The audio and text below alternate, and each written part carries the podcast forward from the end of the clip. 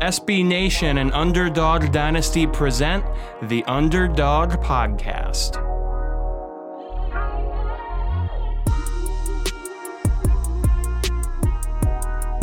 And we're back with another episode of the Underdog Dynasty Podcast, AAC edition.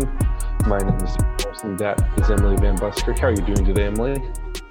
I'm definitely a little uh, chagrined, I think would be the word that would describe it because some things didn't go well this this past week one for me.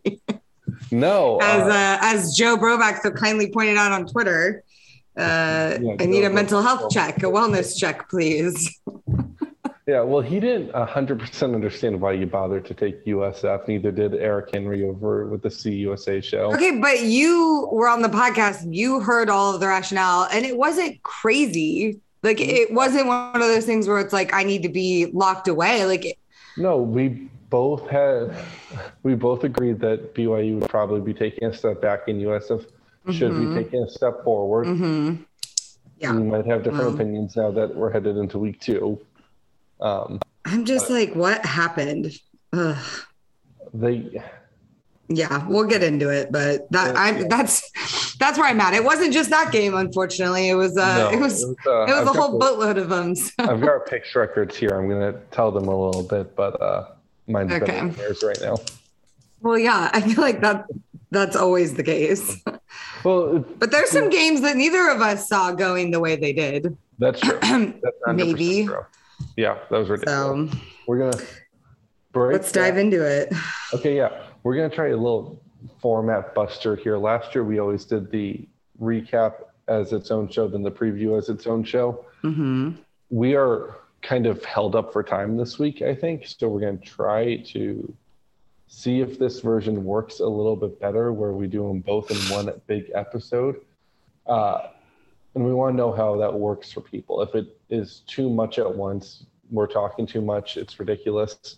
Yeah, I mean, if you would rather hear the recap in one and the preview in a different one, because you know maybe you just want to know what happened, or you want to hear yeah. what we have to say about the upcoming week, let us know if that's what you prefer, or if it's helpful to have it all in one episode and you don't have to skip around. Then we'll start doing that. But because Dan and I uh-huh. don't care, and we can cut down on our bullshit. I can't. well, you'll have to you'll have to limit it, limit the scope. we have like a four-hour show here.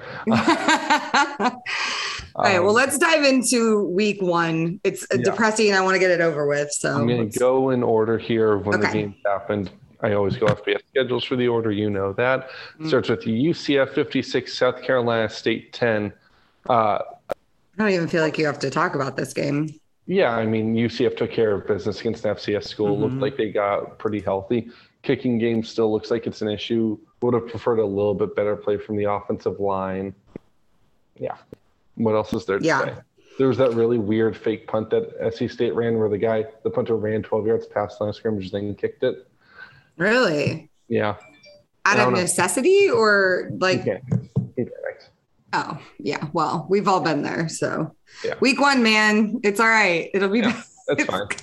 yeah, it's okay. Uh, I don't know what else there's to say about any and any particular stat line that stood out, or you know, and John Rhys Plumlee had a mm-hmm. heck of a game statistically. Yeah, his name was popping up all over the place after that. So yeah, um, here, what was it exactly? I can pull that up super quick because, yeah, it's 300 yards passing, four touchdowns, nice. and another 86 yards on the ground. Would have been over 100 if you don't take sacks out of like rushing yards. uh, but they do in college for whatever reason. Yeah, again, the big concern is the kicking game at UCF. Had a punt blocked, had an, or sorry, had an, yeah, field goal that they missed right before the half those are things that have been an issue for a couple years now, and they don't seem like they're necessarily better right now, which stinks. But everything else looks really good. Uh, next game up, because there's no more reason to talk about that. Duke Temple zero. Ugh. Really, uh, just I guess predictably rough start to an extent for the Stan Drayton era, but they just looked outmatched physically and in every sense of the word, outmatched by Duke. Yeah, another one I was very. I was very upset about this game in that I obviously got too emotionally invested in Stan Drayton and this Temple yeah. team. I just think I I think it's fine to be I, emotionally yeah. invested in them. I think that the reality is that the roster is incredibly young and they're undersized and they need time, you know? Mm-hmm. And I don't think that this one game is a referendum on Stan Drayton at all. I just think it's a referendum on, if anything, it's another referendum on Rod Carey and what he left in the tank there. Yeah. You think that that's still kind of lingering around? I think his roster management was abhorrent, to be honest with you. Mm-hmm. That's what you're looking at now uh, is a roster that needs to be fixed. And, you know, transfer portal, you can do it a little bit quicker than in the past. Yeah, but, that's true. So, but, but, it was just, it was so bad and it was so toxic that it, it maybe is a bigger hole than I realized that they're going to have to climb out of. So, and I really thought Duke wasn't going to be that comprehensive. Uh, I that's I think my bigger concern is I don't know how many games Duke is going to win this year. I don't think it's going to be that many. I don't think Duke's. You were not impressed with their play. Um, they looked fine. I just think that this was more about how long of a season it might be for Temple as they look to re, you know mm. rebound versus yeah. what it says about Duke. If that, yeah. Um, what did you think about D'Wan Mathis getting the start there, but then just not? Yeah, I, have seen enough yeah. to be honest. He, Do you think he, we're? Mm-hmm. I'm, I'm sure he looks good in practice. I know he's got every physical ability. Let someone else try because not breaking 100 yards is tough. That and that and not Temple tough. It's just tough. it's Iowa tough. It's, it's a. I know. I know. I I'm not going to stand any Spencer Petras slander. I've seen too much of it. Okay. I don't want to hear it from anybody. It's week one. This is my other thing. You don't get to when you don't score a touchdown on FCS team. No, but it's it's week one. All right. Like as much as we were saying that that's why teams are going to do well, that's also why teams do very poorly. It's the first time they're coming into contact with other teams and not against each other and, in full full go. So and that's where that kind of old, I don't know if I'd call it a cliche, but that old thing saying, whatever you want to call it, goes where the most improvement you see out of any team in a given year is week one to week two. Yeah. A hundred percent. And then if you don't, then you should be worried. But exactly. That's when you learn something about yourself in week one. You go, oh, that like say our tight ends are an incredible strength. We didn't realize that we even had. They showed up in a way we weren't saying, expecting. We go, mm-hmm. man, our linebackers can't cover at all. That you know what I mean? We thought they could. Now they, yeah. they can't. Like that's well, but uh, but again, it, it, it's shaking off rust. It's it's shaking off just camp. It's I, I, I hate putting too much stock into these week one games because there were some very disrespectful scores across the board this weekend, and I just don't want to sit here and and condemn teams, you know, too quickly. So, no, no, no uh, you're 100 percent right. That yeah, such a small sample size. Do you give D'Wan Mathis another shot? Sure. But if he has another mm-hmm. game like that, then I think you start looking at the mm-hmm. young quarterbacks you have on your roster. I mean, you've got some good guys. Maybe give them a shot and see who sticks. I guess you give them the FCS game next week, but like, I mean, I think you have to. I think you have to. I think you owe it to him for sticking through a program that he's stuck with. I don't know that you owe it to him. I would almost rather you say, I think we've got this other guy who was second give him the FCS game to get loose for, and then, you know what I mean? I don't know. I we'll have to see what what Coach Drayton goes with. Are we? Uh, yeah, that's yeah. Well, we'll and, uh, it's tough. We'll talk about their next game, but yeah, not not a great start for Temple last week. No, uh, you know, also was a bad start for Emily. Navy, Delaware fourteen, Navy. Navy seven. Started the game with yeah. a fumble. Uh, Jesus, that offense was bad. Yeah, it's uh yeah. Infuriating offense to watch. Um gotta put my, my own mouth because I really thought Tai Lavatai was gonna look good this year. Mm, mm-hmm. Five completed passes. Yeah, and he just didn't look good. Yeah. He didn't look good. He didn't like he was running the offense efficiently. The whole offense looked like it was just out of sync, out of whack. Did it, like like they didn't know what they were doing. Like it was the first year they've been told we're going to run the triple now. Yeah. Uh, there's a new rule about how and where you can cut block in college football that is supposed, from what I've heard, a major, major blow to the academy style of football. Yeah. Now, I don't pretend to know the exact intricacies of cut blocking. I do know it's a huge part of the triple. Do you think that's part of what we saw? There was a team trying to adjust to having to block differently because of the rules, or what? I I know. I mean, again, I think it's week one, but looking for an excuse for them. I, I I don't know. I honestly I'm out of kind of answers for for what to think about Navy and because it, it's like obviously they're we know they're hindered in how they have to recruit and how they have to go about fielding a team. Okay, but Ken Niumatalolo Niumatalolo is a good coach, Yeah, and he and he's got a lot of staff around him that's good. So where is the disconnect? And and again, it's too early to tell. It's week one, whatever. We'll have to keep our eyes on how Navy progresses. Although it's not going to get easier for them with this tough No, schedule. So that that really was the kind must- of like kind of a must-win game. yeah, like dipping the toe into the water there. And Yeah. I don't think any of us thought Delaware was going to win, right? That was crazy. Yeah, Delaware, good FCS program, but FCS program all the same.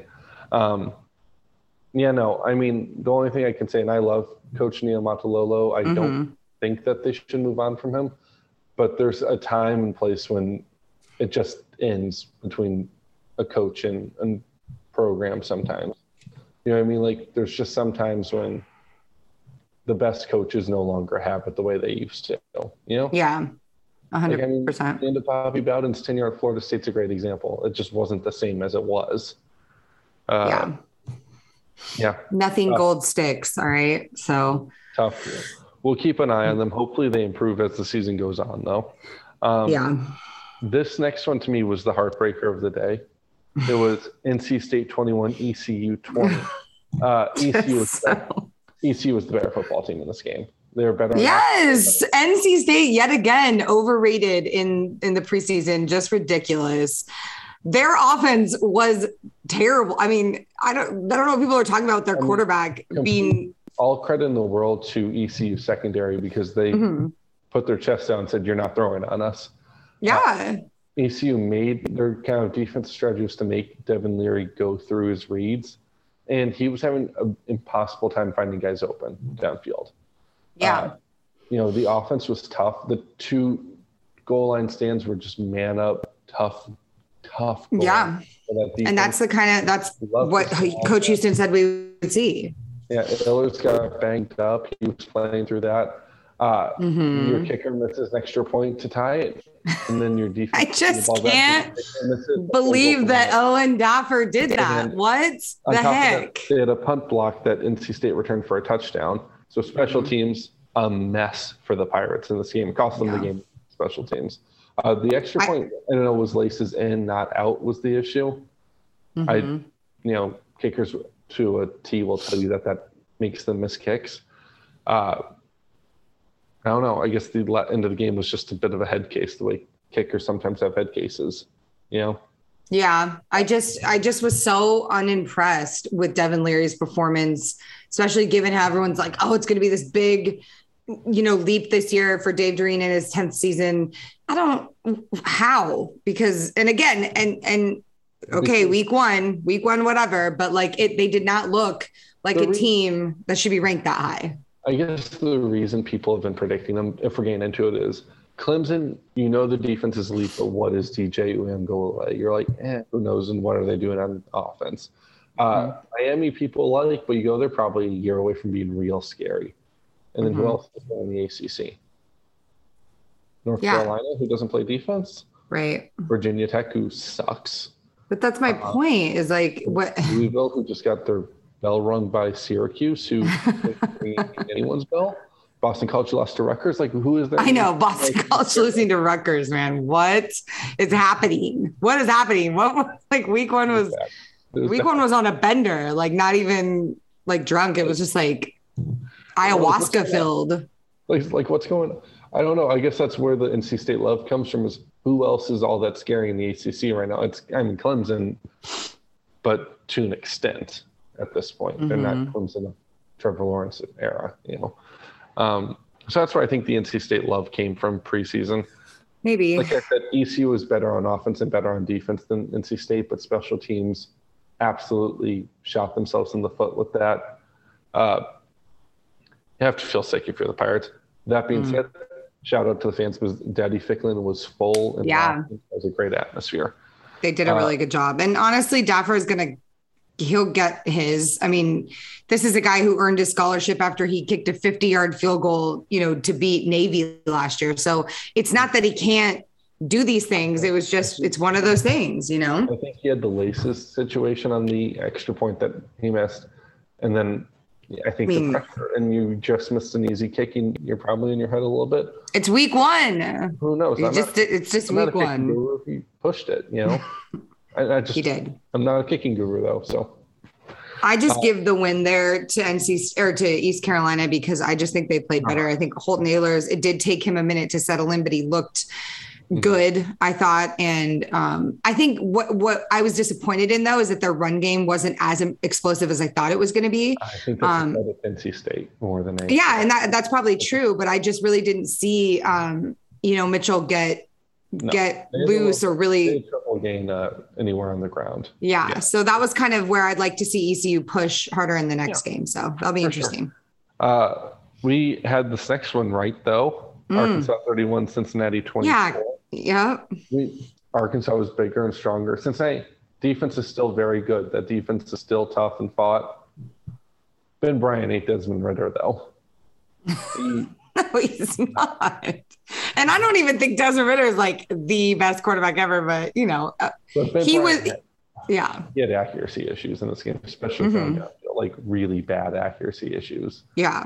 Um, And it's hard to go against a guy like KJ Jefferson, who is a good quarterback and has been literally left out of the conversation in the SEC because it's Arkansas, which is mm-hmm. such BS. But he came into this game like with something to prove, having been left on off that preseason team. Okay. And so as soon as I saw that, I was like, oh no. Like whoever is going to quarterback for Cincy is not going to hold a candle to this this guy's performance. And Jefferson did not disappoint. Yeah, I mean, tough road environment, really good team that you're playing. If you're Cincinnati, there's not shame Yeah. in the loss given everything. Did knock them out of the top 25 in the AP poll for the first time since early 2019, which I thought, I don't know, the AP poll I'm only so so on, but Yeah. that was interesting to me. I don't know. I, Also, um, I'd like to point out that KJ Jefferson is of the high on the thickness quotient. So Oh, yeah. very, very difficult to, he's the guy who gets that easy Cam Newton comparison. yeah. A big, strong guy who runs Yeah. a lot. Yeah. I don't know. I, Kim, I, He unique a unicorn, but a lot of these guys get that Cam Newton. Cam, I didn't, Cam, I didn't think was, Cam didn't come off to me as thick. He may have been statistically like his weight and height ratio, but when I saw Cam Newton in person and on the field, I, it didn't come to mind like, you know, like, oh, you're like Blake Bortles, you know, or. Holton Well, Nailers. Yeah, those guys are a little bit different, but I think he falls on the Like Cam was athletic, but he wasn't Yeah, I think like a beefcake. no, I think he was thick too. I, I think I don't know. I'd have to I'd have to go look at his his weight from Auburn. I don't remember. I think at um, Auburn he looked thicker than in the NFL, but that's Maybe that that's probably true. else. You know what I mean? hmm But I think that's honestly why I like Jefferson um, a lot. But he he had such a good game, He so did. that was just Yeah. No, there's no shame in that loss. It's out of conference. It doesn't affect most of Cincinnati's goals this year. Yeah, you're not going to make the 14 college football playoff with that loss No. on the road. Tough. two missed field goals too from my guy. Still, yeah, again, Ryan Coe, come on, man. I was pulling for you and you missed two field goals, one from 25 yards. becoming a theme of the episode special teams killing ACC's. Or Yeah. AA It's not good. all jumbled now. No, it, it was rough, the special teams this week. Um, moving on to what might have been the game of the day, might or week, uh, Houston 37, UTSA 35 and triple OT. Yeah. Dana Holgorsen says there's not going to be a Red Bull vodka safe within his, whatever radius he's in. um, God. Ew. had to come from behind. Had to come from behind to beat UTSA in what was again an awesome environment for the Roadrunners, future AAC school right there. Um, just a fun game to watch. I think hmm I was scared that they were going to do the same thing they did last year, which is boot like beef the first game of the season and then just be like, Yeah.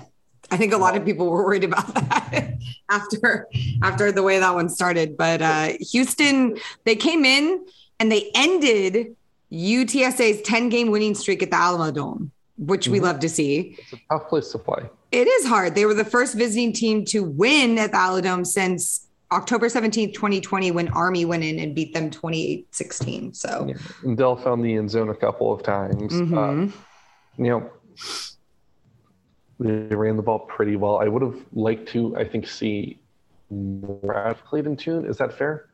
Because he did a lot. It's not like he did nothing, but like mm-hmm. I was kind of expecting him to be like the world on fire from the word go. Yeah. And it took a little while to get going. You know, it did. You know, won the game though, and that's what's important when you have New Year Six aspirations like Houston does. Yeah. Come week 12, 13, 14, that's what people remember is that they won. Uh, it's just a W in the win column. Uh, one team that didn't get a W in the win column, Tulsa. Wyoming 40, oh, Tulsa 37 OT. Davis looked I, the passing game was on fire for Tulsa. I was listening to that game on the radio when I was driving up to Stanford to watch them play Colgate. And it was so funny to to not be able to see it but to listen on the radio. And i got to tell you i was having like panic attacks because i really thought they had this one. I was very very upset that they let wyoming in like that because they're i think they were clearly the better team. Mm-hmm. and they outplayed wyoming. They yeah. just they can't do that. Yeah i mean i'm not overly impressed with wyoming to be honest with yeah. you but it's like self-inflicted wounds. Like when i turned that game on I was watching David, a Davis Brin like fumble go for a touchdown. Mm, you know, yes. It's the self inflicted stuff. Uh, I'm also a little bit concerned. I don't know if you are with the complete lack of running game that Tulsa had in this one. the non uh, yeah. That concerns me. They had 61 rushing yards on the day. I mean, don't get me wrong, Brin lit the world on fire through the air, but this yeah. is a team that we've talked about this in recent years, has made a name for themselves as being a defensive team that wins in the trenches. Mm-hmm. They didn't look like that. They looked a little bit more spread air raidy than I think. Yeah. I mean, 460 yards in the air, three touchdowns. So three receivers with over 100 yards Keylon Stokes, yeah. Malachi Jones, Juan Carlos Santana. So Stokes had a massive, massive game. Mm-hmm. Um, yeah, but I don't know what to make of Tulsa as of right now. I think they should have won this game. I think they're the better team. They lost. Yeah, so I think they got some stuff they need to work on. Yes. Uh, kind of do a nice little transition here to speaking of stuff they need to work on. BYU 50, USF 21. Emily, you picked USF to win. Thoughts after the game?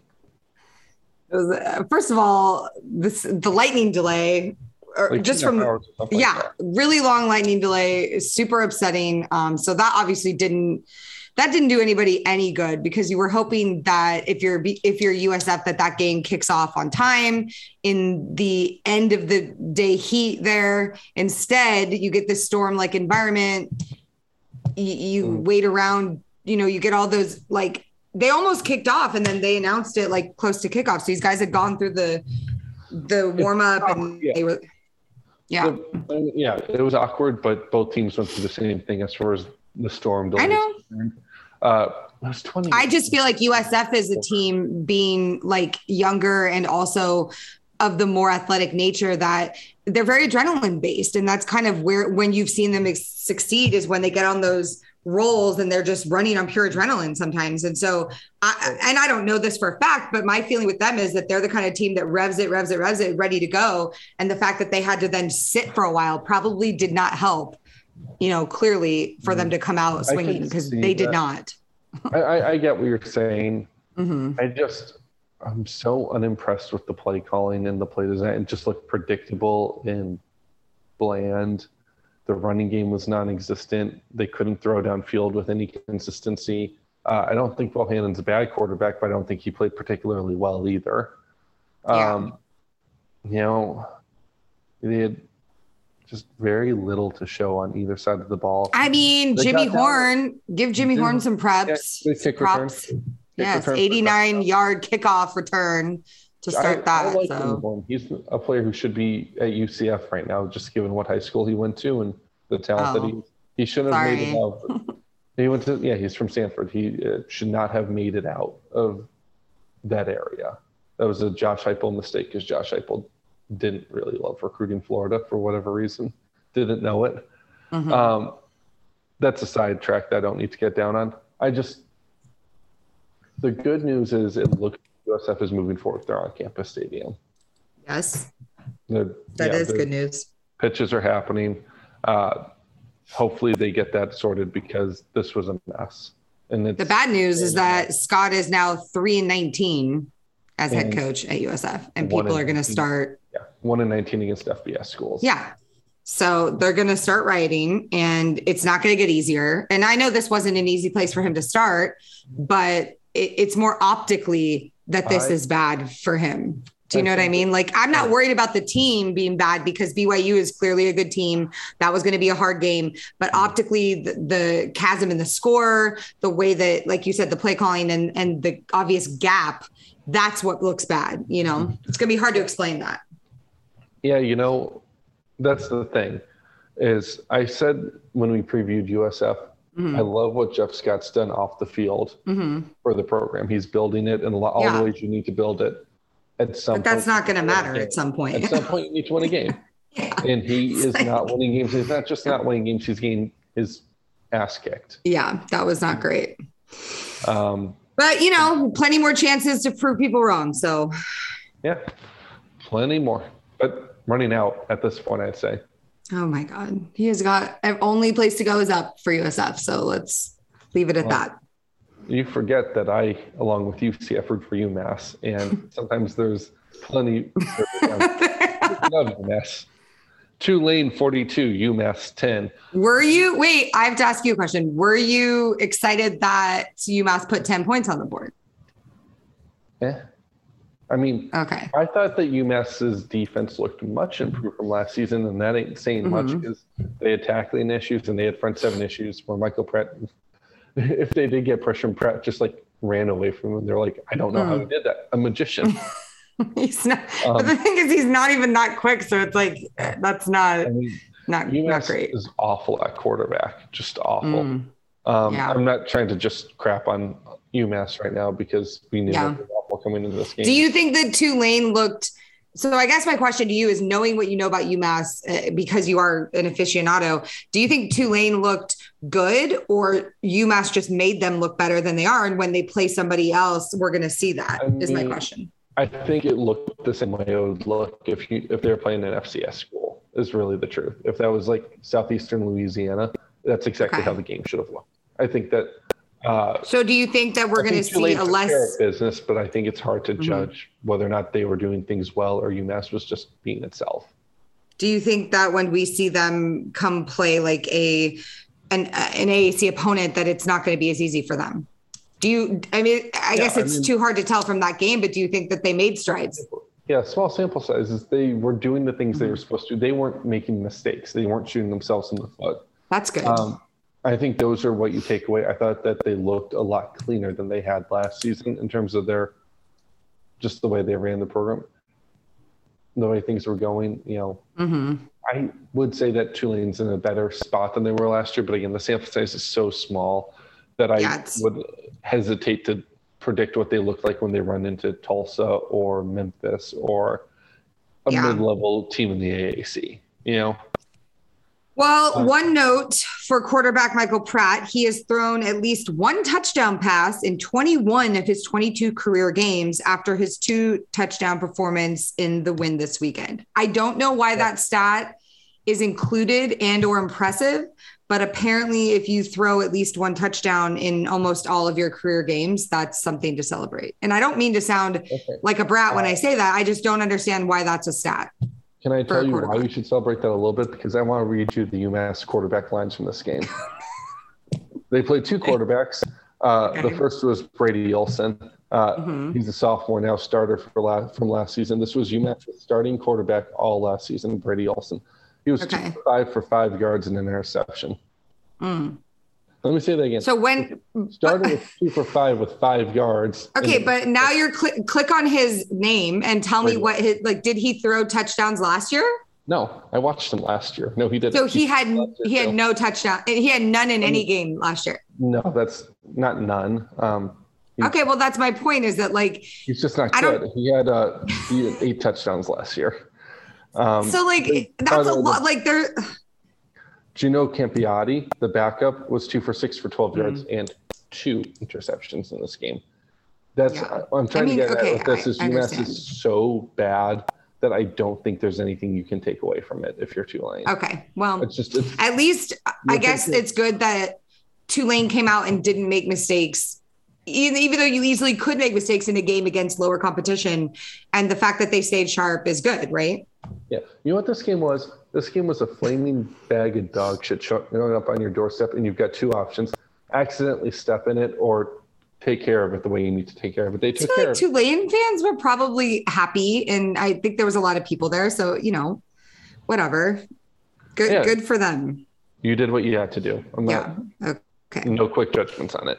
Uh, Mississippi State 49, Memphis 23, and it wasn't that close. So. Let me preface this game with I was supposed to be at this game. Mm-hmm. Um, could not get out of the Bay Area. There was a pilot strike that started Friday. Nice. And could not couldn't get a flight. Could not get on a flight to get to Starkville. Tried everything I in my power. Tried going to other cities, driving. What? The, the pilot strike. Tell me more about it because I have to fly in about a week and a half. Yeah, so definitely keep your eye on your flights and make sure you check in. This is like good advice for everybody. If you do not check into your flight 24 hours beforehand, they will they can give your seat away even though you have a paid and confirmed seat. So everybody out there, make sure you check into your flight at the 24 hour mark because your seat can't be given away because they are overselling the shit out of these flights and there's just not enough pilots. So couldn't make it to Starkville, really upset about it. But my dad asked me to go with him to the Stanford Colgate game. So I did get to watch one more season opener with my dad, which was which is awesome. Obvi- it was very special. And I avoided the three hour lightning delay that happened in Starkville where the game didn't like start until nine o'clock at night. Well, yeah. the game had like so, started and they played like a couple minutes and then it was a three hour lightning delay, which is, I yeah. think, so much worse than right before you kick off. Yeah. Oh, and it's funny because like I was sitting there being really bummed out. And I had one of the grad assistants from uh, Memphis text me from the field. He sent me like a picture and he's like, Oh, are you here? And, you know, I had to explain what happened. And they had done their special ritual, which I'm going to do a story about. So I'm not going to say it here, but I'm doing a story about grad assistants and, and their yeah. like routines and rituals. And they're a really interesting bunch. But I was so upset. And then that lightning delay hit. And I was like, Oh my God, yes. But, anyways, this game, super bummer if you're a Memphis fan. Mm, actually, really great if you like touchdowns and yeah. Mike Leach offense. But speaking of grad assistants, and you might know more about this than me, mm-hmm. I believe your boy Jim Harbaugh up at Michigan just has the first uh, female grad assistant on his staff this year. I didn't. I don't. I did not know that. I'll have I to check. I think I saw that last Saturday. I might be wrong, so don't quote me. But I think that's worth checking out if you're doing something on assistant. I definitely will check that out. And I know we're doing something at Underdog Dynasty coming up soon about women who work with football programs. I'm going to be moderating a really cool special podcast episode, so definitely stay tuned for that. So yay, women in sports! But absolutely. Um, uh, and back yeah. to the scheme that was 35 to three at one point. Um, Just terrible and the the thing is, the lightning delay took the crowd out of it in large part.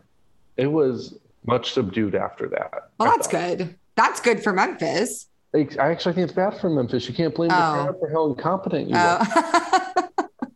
like I'm trying. To Will to, Rogers really? He really. He, he's like I, the world on fire. I know. I was surprised. Like I've been hearing he's good, and obviously my friend Chrissy Freud, like she talks about him a lot.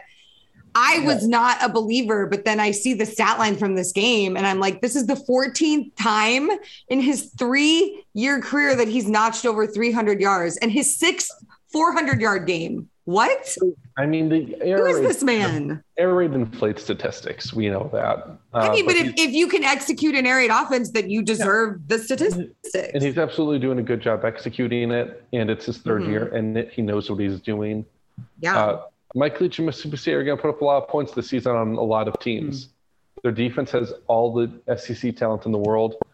You beat them last year, though, and they kicked the snot out of you this year. Yeah, I thought it looked mad. like Memphis had no idea who their playmakers were. Um, mm. You know, I mean, I, that's something we talked about. Do you have a player fill the hole of playmakers you lost, Mhm. or does everyone elevate to a higher level than they were before? And it looked like they chose neither. Mm. At least in this Yeah. game. Again, superior talent at the very raw end of the spectrum. You know, what I mean, if you just look at recruiting rankings, you know, composite rankings, yeah, Mississippi State had a lot more talent, and that showed. But there's Yeah. more building a program than physically having that initial recruiting talent you have to develop too. Uh, I didn't. I didn't think Seth Henigan looked bad. I thought he looked stranded. Yeah, it, but his stat line was abysmal 165 yards, 19 of 30. Yeah, it, It's mediocre. just, But I, that's my point. Is I think that there was no one there to help him out. yeah. I thought he looked like he was let out there to die, basically. Oh boy. My the the thing that concerned me the most was that Memphis gave up 32 first downs, right? Yeah. Which not ideal for a defensive team. But then Total to then to register just 13 of your own. Okay, so it's one thing if you want to give up first downs, okay. But you can't have it both. You can't do both. You can't hemorrhage first downs and then not get any yourself. Like that's an insane ratio. Like, can I tell you the time of possession in this game? I don't think know. Mississippi State had 41 minutes and 11 seconds worth of possession. 41 Hmm. minutes. That's like beyond what Navy hopes to get in a sing in the given game. Yeah, It's incredible amounts of ball control. It's it's crazy. a team that stood no chance, and it's a shame because I think of Memphis as a team that no matter who they're playing is plucky and will get in your face and isn't afraid of you. And They're brawlers usually. Like they'll they'll They've Yeah. got they can run with you, and it doesn't Mhm. matter because they're going to score, and they're Memphis will get theirs, even if the defense shows up the way they showed up in this game. Memphis will get theirs. Has always been the way it's been. They've Yeah. always had playmakers. They've and you know? It looked like they don't have that same. No. They look like they rolled over to me. get ready for the Ryan Silverfield hot seat. All the talk, all talk- of the smoke.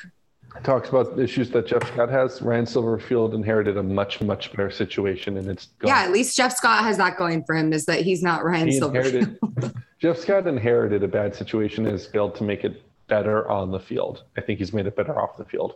Uh, Ryan Silverfield inherited a pretty damn good situation out on the field and has made it Mm. mediocre. Hopefully, hopefully mediocre this season, not worse. Oh boy. Um, All right, last one. Let's get it over with because I hate myself for this we'll one do as well. Super quick because I mostly want to hear what you have to say. SMU 48, North Texas 10. Emily, your Just so mad. I'm, I'm upset. I took I took this I took this game very personally because as you know, the day before I wrote a little feature um, having interviewed Seth Littrell. If Mhm. you're a you know North Texas fan, you should check it out because he he's not notoriously a talker. He does not open up to the media very much, but you know we have bonded over golf. So I was like, oh, I'm going to get him. I'm going to get him to say some things about mm-hmm. this rivalry, and you know he's he's been at North Texas for seven years. And on average, that's more than any other college there. And so I'm just like thinking, experience wise, how good they look last week. This is going to be a good game. Mhm. And I can't Yeah, tell you how much it hurts t- to be wrong this much Yeah. this week. This is a game you're gonna have the chance to pick year after year, though, because North Texas is moving to the AAC. So one of these Yeah. years, you're gonna nail it. I don't think so. I think I'm just, I think I'm just, Uh, you know what? I was surprised that SMU came out at, I mean, I we we know it's going to be good. We know Rhett Lashlee's a good coach. We know that they have athletic talent. I mean, good Christ, he has 22 wide receivers listed on the roster. So it's like we you know what you're getting with SMU. I just didn't think they're going to put it together that Mhm. quickly and that well. So yeah, I know I you were less surprised. So I was less surprised, maybe Right. a little surprised by the margin, a little surprised by how well the defense turned out. mhm. Um, those are big positives for me from SMU. Uh, but I think there was just a talent gap here. The same way we talked about the talent gap between, say, Cincinnati and Arkansas. You know, as Mhm. Cincinnati turned things over, or we just did with Mississippi State, and Memphis. SMU's the better team on Yeah. paper, and they just went out and improved it. I think it helps that the offensive scheme didn't change that much, so it wasn't like a huge get your Right. feet under you game. It was still similar enough. I think all those things were factors. Um, yeah, I was surprised by how much they won by, but not that Mhm. by a chunk. I was really surprised that North Texas's offense didn't fire the way that it did the prior week. And not that Yeah, I thought 35-24 was a more realistic final score than this, but I did think that SMU had a couple scored. I thought SMU was going to win. Yeah. I'm just glad they didn't drop 50 on them. So I always want, BYU. I always want the 50 burger. No. UCF had a 50 burger. Num num num. Uh, All right, let's dive into the preview section of the podcast. Yes, with our people. I beautiful. feel like we should have like music or like sound effect to Dun, dun, dun. like ca- cowbells or something to like now we're in the preview section. Here's week two. Uh, my dog's sleeping, so she's not going to give us a howl or something. Oh, sh- we should get her to like howl, like little She's like 10 weeks old, so it's rare when you get any noise out of her right now. At all. I mean, very rare. She doesn't bark. Does she know how to bark? yeah, she barks once or twice a day. It's just not a consistent oh thing. God, that's nice for you. Oh, not for long. We'll see what happens. Now she's moving. She's off to the water bowl. Aw. She doesn't know I pulled it up because it's too late at night for her to drink water. Otherwise, Oh, she- look at you being a responsible dog owner. All right, AAC week two. God help me, I need to do better in my picks this week. What do you got for the first game? You're gonna love it. It's Louisville at UCF Friday night. I do love that game. Uh, tell me, what do you think, Emily? You're just lucky I'm not going because clearly it is not good luck for UCF when I'm in the building for this Louisville game. So you're welcome ahead of time. well, you know, you're just doing your duty to the podcast. I'm just trying to help. No, I think Louisville. Um, I I tend to like Satterfield coach teams. I I like Louisville. I think that he. I want to like Louisville. I want him to do a good job there. But I think as we saw already that it's not going that way. So I I don't think it's going to go well. What happened against Syracuse? Yeah, that's Syracuse the team where everyone's like, "Yeah, Dino Yeah. After this year. It's at the end of its rope." right. Then they blew out Louisville, and you're like, "Oh, maybe they've got a little bit more in the tank." And you're going, "But hey, Satterfield, whoo, that's not good." Um, yeah, I mean, obviously Louisville won this game last year at Louisville. Malik Cunningham still a really talented dual threat. Uh, UCF's the better team by a wide margin hmm on paper, at least. Yeah. Uh, it's at home, should be a very loud, raucous environment, hot and humid, like you read about on a Friday night in September. yeah. I mean, I don't want to get hung up talking about how much I like UCF right now, but I think they should. They look that. good. They look like they have it figured out, and Louisville does not. So, and then you add coming into the bounce house, like no shot. Yeah, I'm picking UCF. Yeah, so am I. UCF by a couple scores. Yeah, I think it's going to be pretty ugly, Revenge to be honest, on the. Knights' mind. Healthy. I mean, healthy in a way they weren't healthy last year at all. Looking for. I'm pretty sure my title for the article last year was that um, Louisville spoils UCF's like white night because I think they wore white They uniforms. white. Yeah, they did wear white. Yeah, Um, I'm so clever. Both Isaiah Bowser and Dillon Gabriel both went down with injuries in that game against Louisville. Yeah, it And- was crazy. Freak ending, and I just I don't see it going down that way again. Yeah. Uh, well, I'll move over to Saturday now. Yes, let's do it. Saturday, two o'clock is our first kick. Lafayette at Temple. Lafayette beat Sacred Heart six to nothing in their first game. Mm, And you want to talk about wholly unwatchable, six nothing FCS football. Uh, yeah. Temple, you do have to win this game. Lafayette's a Patriot League school, uh, and they're not the top of the Patriot League either. Wait, time out for one second. I forgot to tell you in the Louisville UCF game, UCF is only favored by six and a half. I think it's a little disrespectful. I think it's really disrespectful. And I'm not a big betting person, but I'm going to give y'all a tip. Take the over in that game. I like the points, and I like, yeah, I'm fine with that one. Insane. Six and a half. Take the over and also take the points. And yeah, and you there you go. That's crazy. I'm sorry. I just had to say that. That's going to be like a two or three score game. So, I'm- anyways, Yeah. Anyways, Back to uh, Lafayette Temple. Lafayette Temple. Yeah, I mean, we are sort of talking about, but what you do at quarterback if you're Temple, do you stick with Mathis or do you try something new? we I'm did, gonna, we I'm did talk about that. new. Yeah, I know. I'm going to try something new, Camp.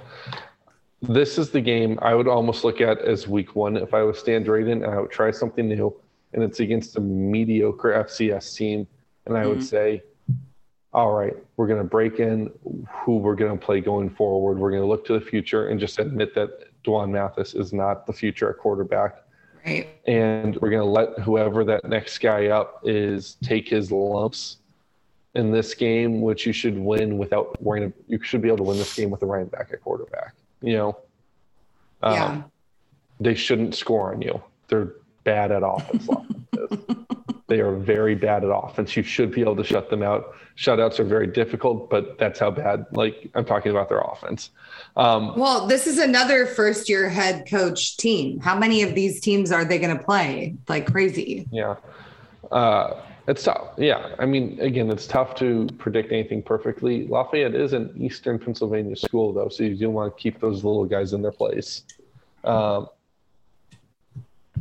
yeah, I will say this for the Leopards, the, yeah, the leopards. the, La- the Lafayette Leopards, uh, their head coach, John Troxell, he's, like I said, he's in his first season. And one of the fun notes I read about this team, because I'm sure people don't know much about them, is that he brought the a bell to the sideline.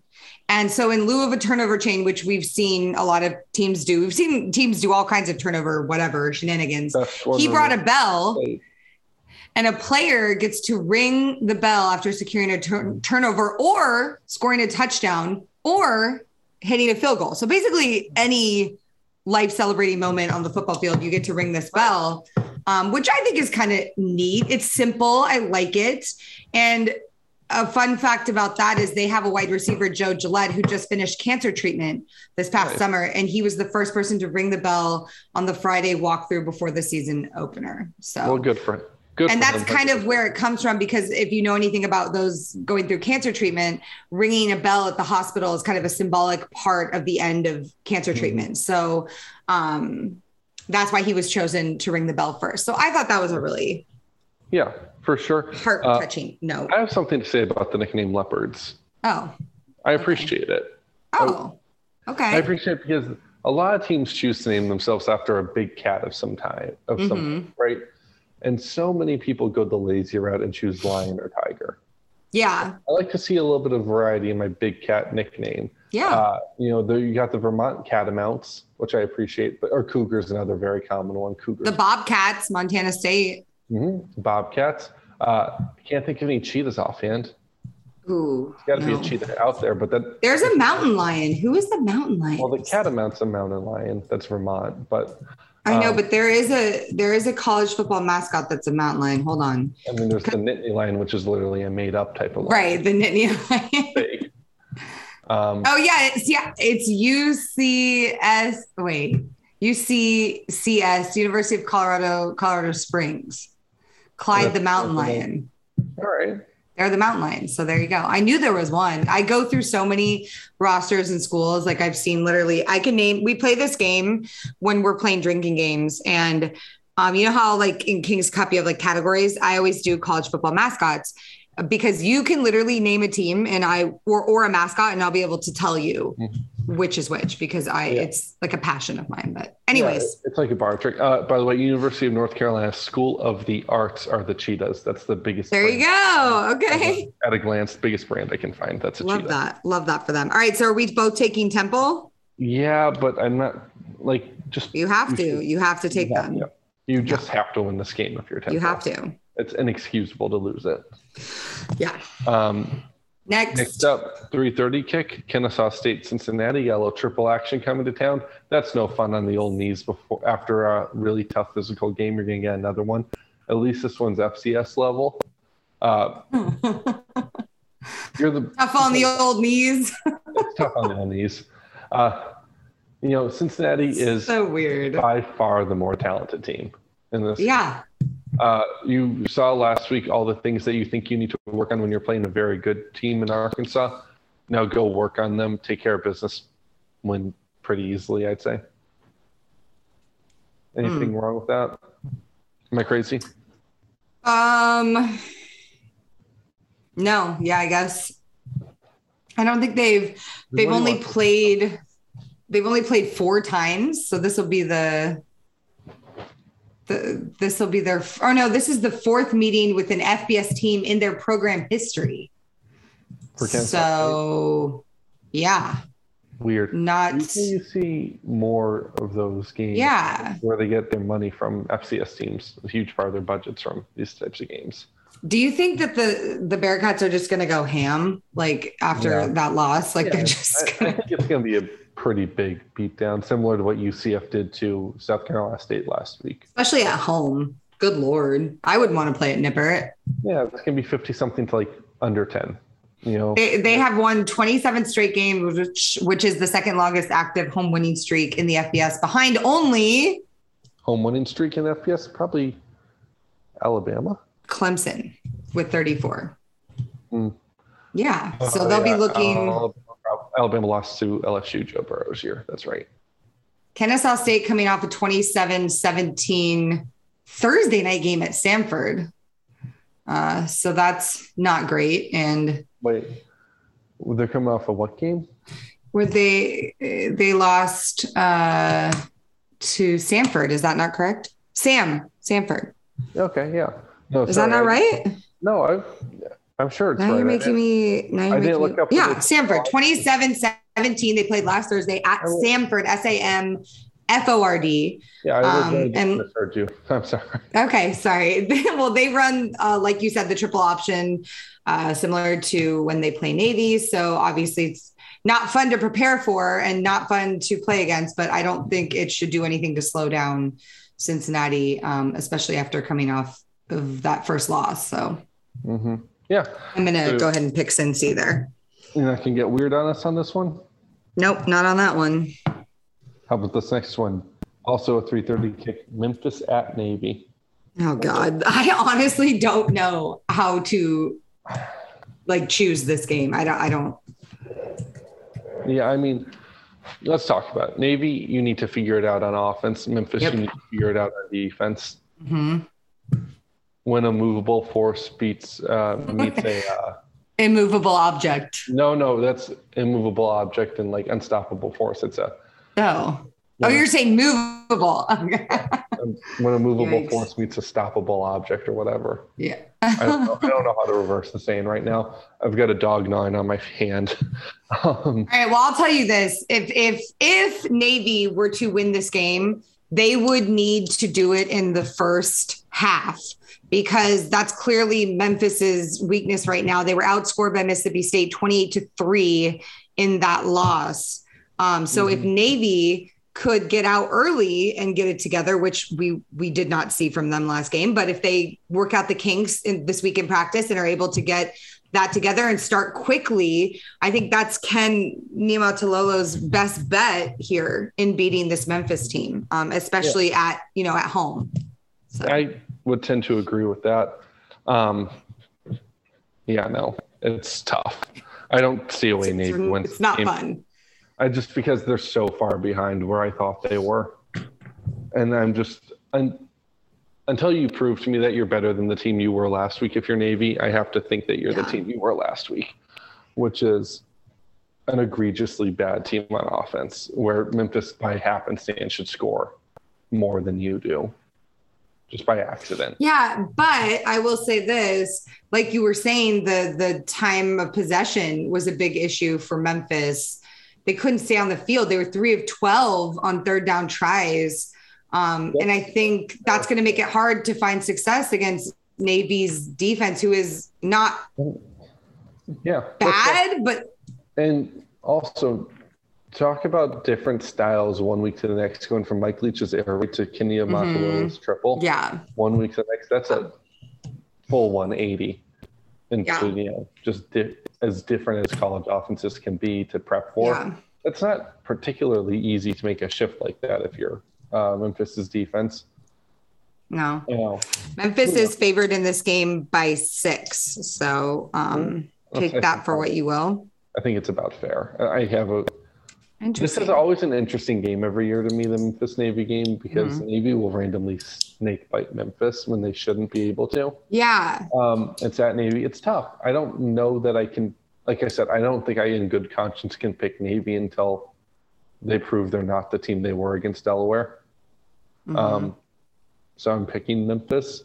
But I don't love picking Memphis because I'm really mad at them for how they performed against Mississippi State. Yeah, this is a it's a lose lose Yeah. honestly here. against the Bulldogs, I knew Memphis was or knew I felt very strongly that I knew Memphis was going to lose that game. I Mhm. just hated This how- one you don't know. I just hated how easy they let Mississippi State make it. I don't know. I'm Yeah. picking Memphis. I'm. Okay. You don't have to keep rationalizing it. We get it. Stop talking yourself into it. You're fine. Uh, I'm going to go Navy just to keep things interesting. And because I feel like they're going to come back with a vengeance here because they have to. There's just really no other. Just That's it. And I, I believe in Coach Niumatalolo over Coach Silverfield. So, I agree with that. I do agree with that. Uh, all right. yeah, four o'clock. We've got Houston at Texas Tech rematch from last season in the game Houston should have won. What You forgot to say number 25 ranked Houston. Excuse me. you. 25th ranked Houston. I am so sorry. That's down. 25th 24th. ranked on the polls, number one in your hearts, Houston. Okay. Um, what do you think of Texas Tech this season? I mean, I, I, to be honest with you, I didn't watch um, their game over Murray State. So. Why would you? Um, interesting though. Tyler Shough went down with an injury. He's not going to be available for this game. Oh, Yeah, okay. that's worth noting. Well, maybe, maybe that's why the line has moved. Um, Texas Tech is favored by three. That's literally, that means it's a pick'em game because at home you get three points more or less in those Vegas spreads. So it's really So, even, it- if, this was a neutral site, it would basically be a pick'em. Is what that means. which is crazy to me because Houston is ranked. I'm like, Yeah, I, I don't 100% get that. I get it's probably Yeah. related to the way last year's game went. If I had to take a guess, I mean, yeah, Um, but that's so stupid. That's lazy. well, Come on, odds makers.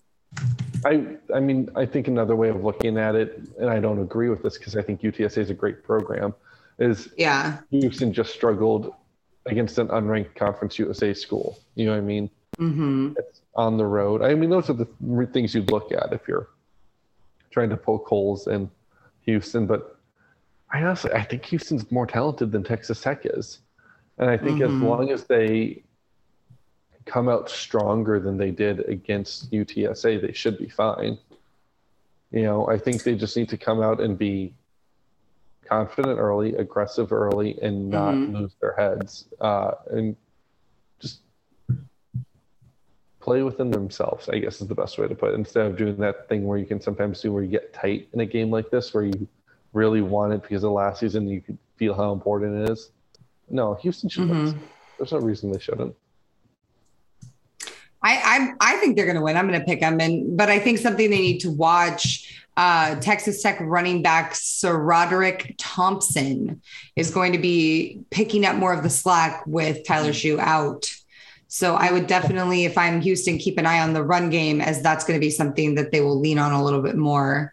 Yeah. Um, in my opinion, I don't know. I'm not a coordinator, so Yeah. take that for what you will. But I do think Houston wins because I don't think there's any way that they let this come between them and They, another a season again. yeah, I don't think they'll let Texas Tech be the slip up two years in a row. Right. I just it's just unlikely. But you know, it is it is in Lubbock. So Oh, yeah. and I've been to Lubbock. It's I mean, I don't know what that I don't know if the environment's still good, but it has been traditionally like good that. every time I've been. Yeah. throwing tortillas on the field like complete psychopaths. Yeah, it's great. Who doesn't love Lubbock? Um, I love Lubbock. so we're, we're both on Houston, though. Yeah, I guess that's yeah. Yeah, we're going Houston.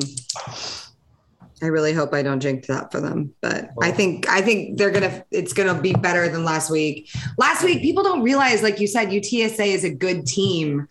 Um, I, I think UTSA gets blown off by a lot of people now. yeah, and Jeff Traylor is a great coach. You know, so it's it, it was not an easy game to win for your first one. You know, so I think people don't understand that. Is it disconcerting they go into triple overtime? Yeah, it is, but they didn't lose, so you got to give them points for the grit. And now they're going to be super pissed going into this game, which is like a grudge match game. So I think they're going to pull it out. I think so too. Uh, six o'clock, interesting game. Old Dominion at ECU. Uh, both teams. You know, the ECU is favored by 12 and a half points. I agree. I agree with that. What? Really? Yeah, I, I agree with that. Um, I was not particularly impressed with Old Dominion last week. I know they beat Virginia Tech, but I was just way less impressed with Virginia Tech, to be honest.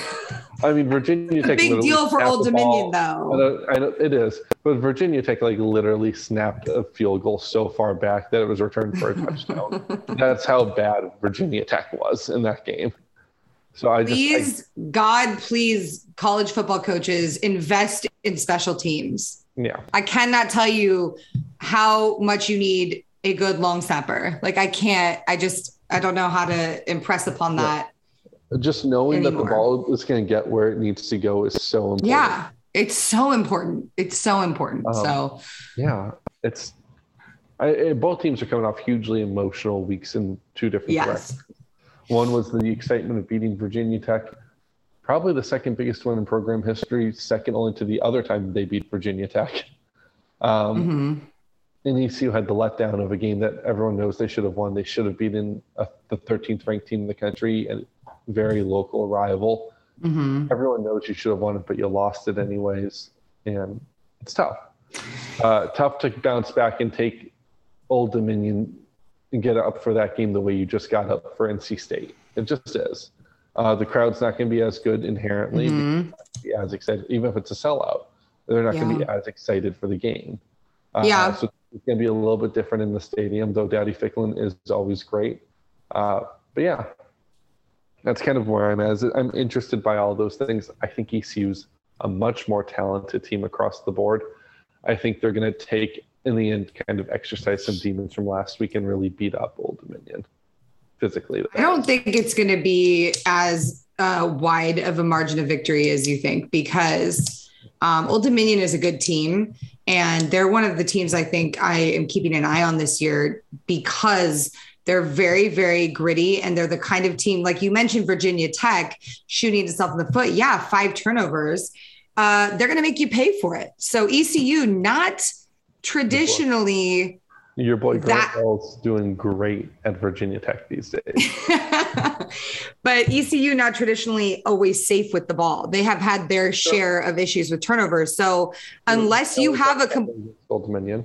That's true. Unless you have a clean game, ECU, if they don't have a clean game, Old Dominion is going to make them pay for it. So I think 12 and a half is way too many points. I think this, if anything, this is a one score game, uh, touchdown or a field goal. I think it's going to be very close. Um, I think Old Dominion is talented and they're very per, like they're detail oriented, you know, and they're going to come after you if you fumble the ball, if you hesitate anything, they're going to hit you and they're going to make you pay for it. So if I'm ECU, I'm practicing safe football this week. Yes.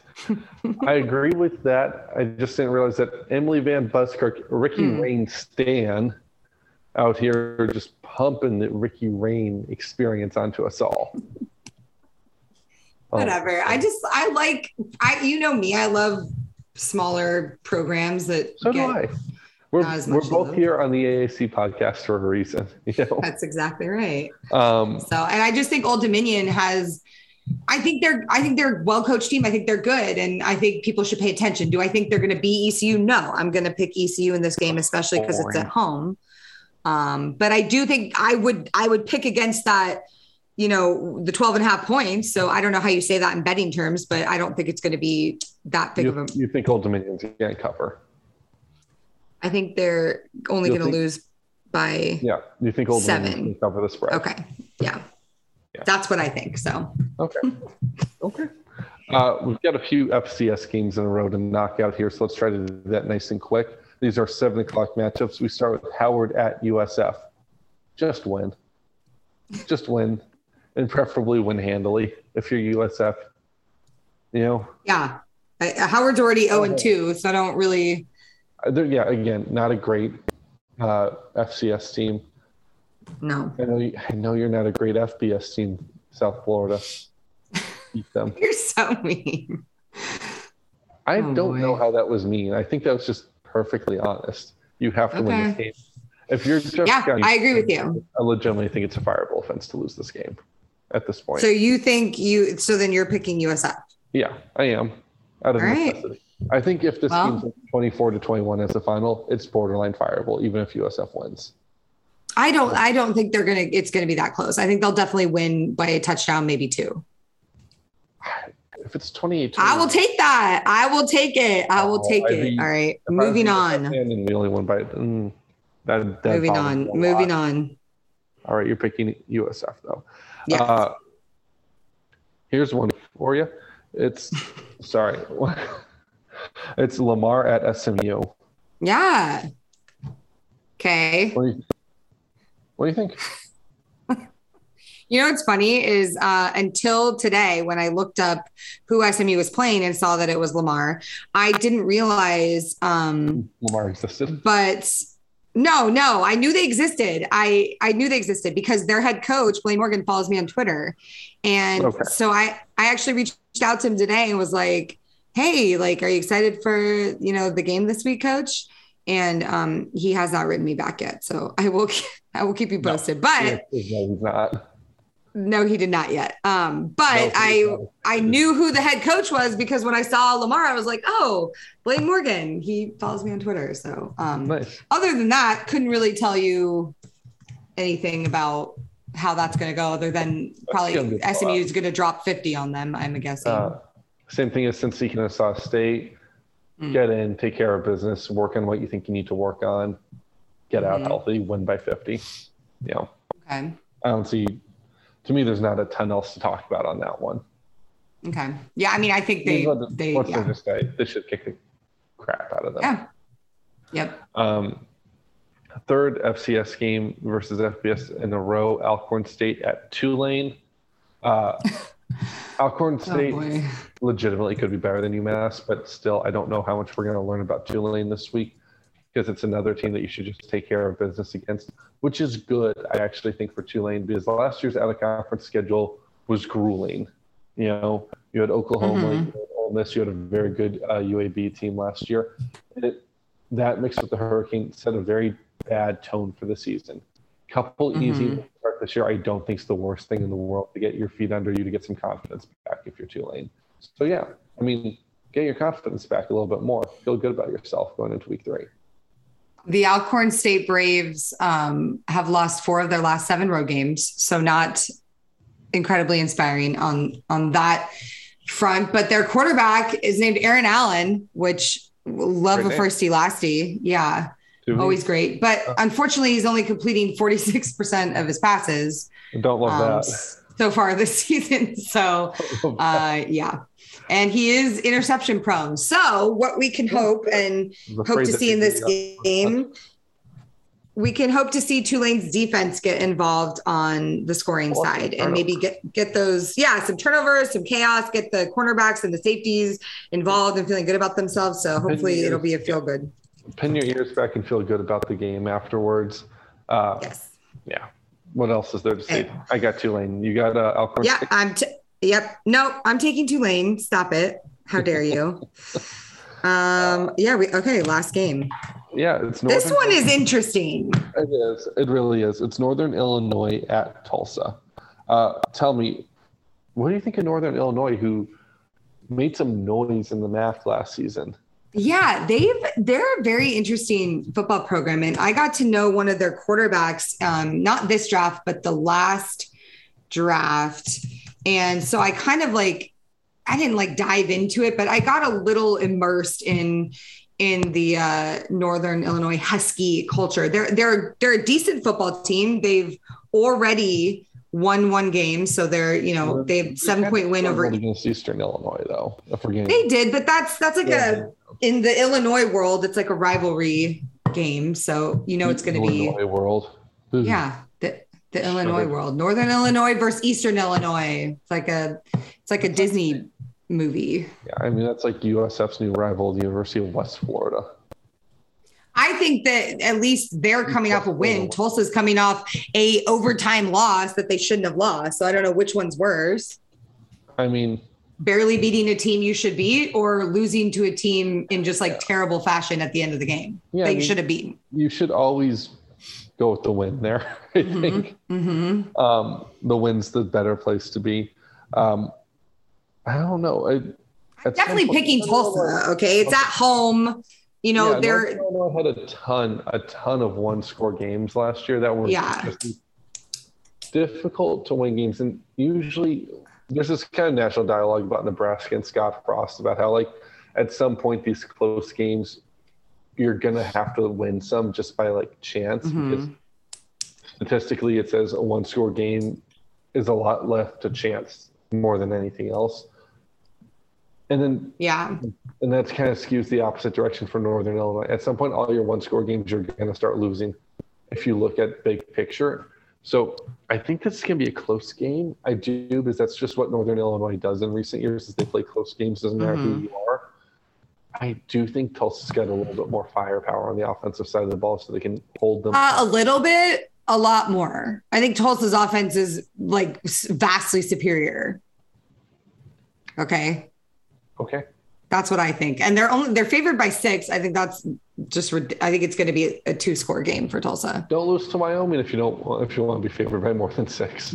I mean, uh, yeah, but they put up 460 yards on Wyoming. I mean, look at the score of the game. I feel like it's disrespectful to think they're I've got concerns about know- the Tulsa defense right now for getting into it. that's uh, that's a little bit fair. That's fair. I- But look at the majority of what went wrong in the game for them with Wyoming was special teams related and was mistake riddled. So you're going to take Philip Montgomery, who is, you know, like a drill sergeant a little bit, but like in a good way. And you have to imagine that he's going to try and iron out all of those kinks this week. I think we're going to see a more disciplined, better kicking team in Tulsa on Saturday. So that's what I believe. And if I'm wrong, it wouldn't be the first time and it won't be the last time, but that's what I think. so you're Philip choosing, Montgomery doesn't stand for that kind of sloppiness. Okay. so you're choosing Tulsa. I'm choosing Tulsa. You're not taking Northern Illinois. I'm flip flopping right now. Oh, I don't do it. I don't trust. You Tulsa. never take risks. So I would love for you to take one I here. know that's why I get a better pick record than you. Yeah, but it's not fun. Yeah, I mean, I don't trust Tulsa right now. Well, good. Then take you- Northern Illinois. Yeah, Northern Illinois. Yeah. now we're invested in this game. Yeah. I don't know. I don't trust Right. them right now. I don't trust the defense. I don't trust the running game. I frankly don't trust Northern Illinois in out of conference play because they Yeah. don't look good in that most years. I mean, That's fair. There's a lot of reasons. They've given you a lot of reasons not to trust them. But I'm just telling you, I trust Phil Montgomery and I just feel like they're going to get it together for this week. So Sure, we'll see. sure. Are you doing running tally or are we just doing each I've weekly a- tally? I'm gonna I'm gonna do a running tally. Okay. got- So what was Yeah. your, last week I had a nine and two record, and you had Okay. a five and six record. So that's our first uh, not week great. to start the year. Um, So you're yeah, just going to add to those totals? Like, yeah. I'm gonna keep Okay. track of it. I've got a okay. Here keep. I know I've got mine, but I have, it's the wrong one. I'm to, I have a yellow one. I'll get it. All right, we're all good. Um, All right. I think we do have one other kind of interesting game, just you and me personally. Marshall's at Notre Dame this week. Oh, that's right. Yeah, you're a big Marshall uh, Marshall fan. Uh, Uh, I yeah. am. I I am. used to cover Notre Dame uh, and grew up a Notre Dame fan when I was a little kid because I was Irish Catholic in Massachusetts, and that's what you do. You cared all about college football. Um, yeah, uh, that'll be an I think, interesting- yeah. I don't know if I'd say it's Notre Dame, Notre Dame's a better team than Marshall. yeah. Like 100%. I mean, and that was clearly evident in this Ohio State game where I knew that was going to happen because Ohio State always plays like shit in that first game at home. I've seen it firsthand when Oregon beat them. So I was like, oh, this is this is right. I didn't think they were going to win, but I was Yeah. actually very impressed with Marcus Freeman in his first year there, Yeah. and especially in a big game like that. That was impressive. It would have helped Notre Dame's offense a lot if their uh, captain on the offensive line and captain in the wide receiver room didn't both miss the game with injury. Would have helped. Yeah. Not to say 100%. that that necessarily means it would have been a win, but maybe you would have had a little bit more of a push on offense. Who knows? Uh, Well, they're yeah, favored by 20 points against Marshall. I think that's I fair. I think they. I think Notre Dame covers, but yeah, Yeah. No, I, I, Marshall is good, but they're not that good. So that's fine. Um, the real game I'm excited about, well, two USC Stanford play um, on Saturday, which, already? yep, they always play week two lately. It's very strange, but yeah. There's been a lot, there's a lot of conference games this week, like Florida, Kentucky's this week. Yeah, there actually are. I was surprised, but Stanford's coming off a very subpar game against Colgate, where they managed they managed to botch a punt return that Colgate then chased down the end zone for a score. Yeah. I'd be lying if I said I watched a second of Stanford Colgate. That's fine. You didn't but, have to. I did, so you didn't have. But to. I do know that You're welcome. Colgate, Colgate's a pretty good FCS program. They're, yeah, they were actually very impressive. They had their quarterback was a great runner. They had a good running back. Um, they made Stanford look pretty stupid in the first half. And I will say this: the Stanford of old, with the tunnel workers union and the really gritty, you know, hard nosed lines, no more, no more. The defensive line couldn't stop me if I were running through it. Okay. So this USC game is going to be very difficult. All right. For I got a, now I've got a question. Yes. Uh, Emily, what's your go to uh, pass rush move? yeah. Your swim move, spin move, full rush. What are we looking at here? A little. It's gonna be a full. It's gonna be a full full tilt. Full bull rush. yeah, going yeah, bull rush. yeah, I'm gonna bull rush him. I'm going at him. Um, I, I gotta get momentum going. That's what I have for myself is my momentum just going at somebody. But I, I just think it's interesting that USC is favored by nine in this game, and I think it's going to be a more than a lot more than that, just so people are aware. Um, but the game that I'm going to be at, which is hopefully not that one because I hope my flights get together, is I'm heading to Auburn to watch the Tigers take on San Jose State, which okay. is going okay. to be terrible probably but i don't know that it's going to be as bad for san jose state as i think you might you you think i mean i don't think san jose state's like going to win the mountain west or anything but i think auburn's dysfunctional auburn's favored by 23 which i think is pretty disrespectful to a brent brennan coached yeah. san jose state team they're decent but they're not you know they're mountain west they're not Auburn's still an SEC team, but yes, there's a lot of dysfunction going on there. So I'm very interested to see it up close in person. I've never been to Jordan-Hare Stadium, so I'm very excited to to check it out. Hopefully, fingers crossed, my flights work and I get there. If not, I'll be at Stanford USC. It's my backup. So awesome. I mean, make sure USC. I guess if you want to watch a murder. Yeah. Well, if you're a Stanford fan, you know, you you don't want to, and and that's fine because there won't be anyone there because there was maybe three thousand people at the Colgate game total. So, but they announced more. Oh, I'm sure they did, but I was there and I could count everybody that was in the stadium. No, so. it's fine. It's like, you know, but Andrew Luck will be there on Saturday and he will be receiving his like Hall of Fame honors. And I'm hoping that he just takes over coaching at some point. Just like put him on the field, throw him in a headset. Let's go. I know that we're on the how long does David Shaw last might be forever somehow watch at Stanford mm. for you. Um, the kind of apathetic, let him keep going decision making. Mm-hmm. Uh, if you could replace him with any coach right now, who would it be? Andrew Luck. Okay, coach. He's not. No, coach. Andrew. Andrew Luck. Okay. I want. You can't replace a Stanford head coach with somebody that doesn't understand the Stanford culture. So by default, John it has Elway, to. Then. I mean, if you could get John Elway to come out and coach, I'll, I would gladly have him. But I'm telling you, the most likely candidate and the person that should take the job is Andrew Luck. Is he even coaching at like the high school level right now? It does not matter. He's Andrew Maybe. Luck. It it doesn't Maybe matter. They have an offensive coordinator who, God bless him, I love Tavita Pritchard, but he's never coached anywhere in his life. He was a quarterback at Stanford. He was a grad assistant at Stanford and now he's offensive coordinator within a five year span or so. I'm going to give so do you really think pedigree uh, like or resume matters at that point? Like, I mean, give Andrew Luck a headset and get him in the game. You could try making it matter. You could try getting someone like a Mike Elko type who's got like academic school experience. No, it's hmm. like I, I don't know how to explain this to people who don't understand Stanford, but it's the same with the basketball program. Okay. Hmm. When Johnny Dawkins, who was terrible oh, for Stanford, hey, UCF.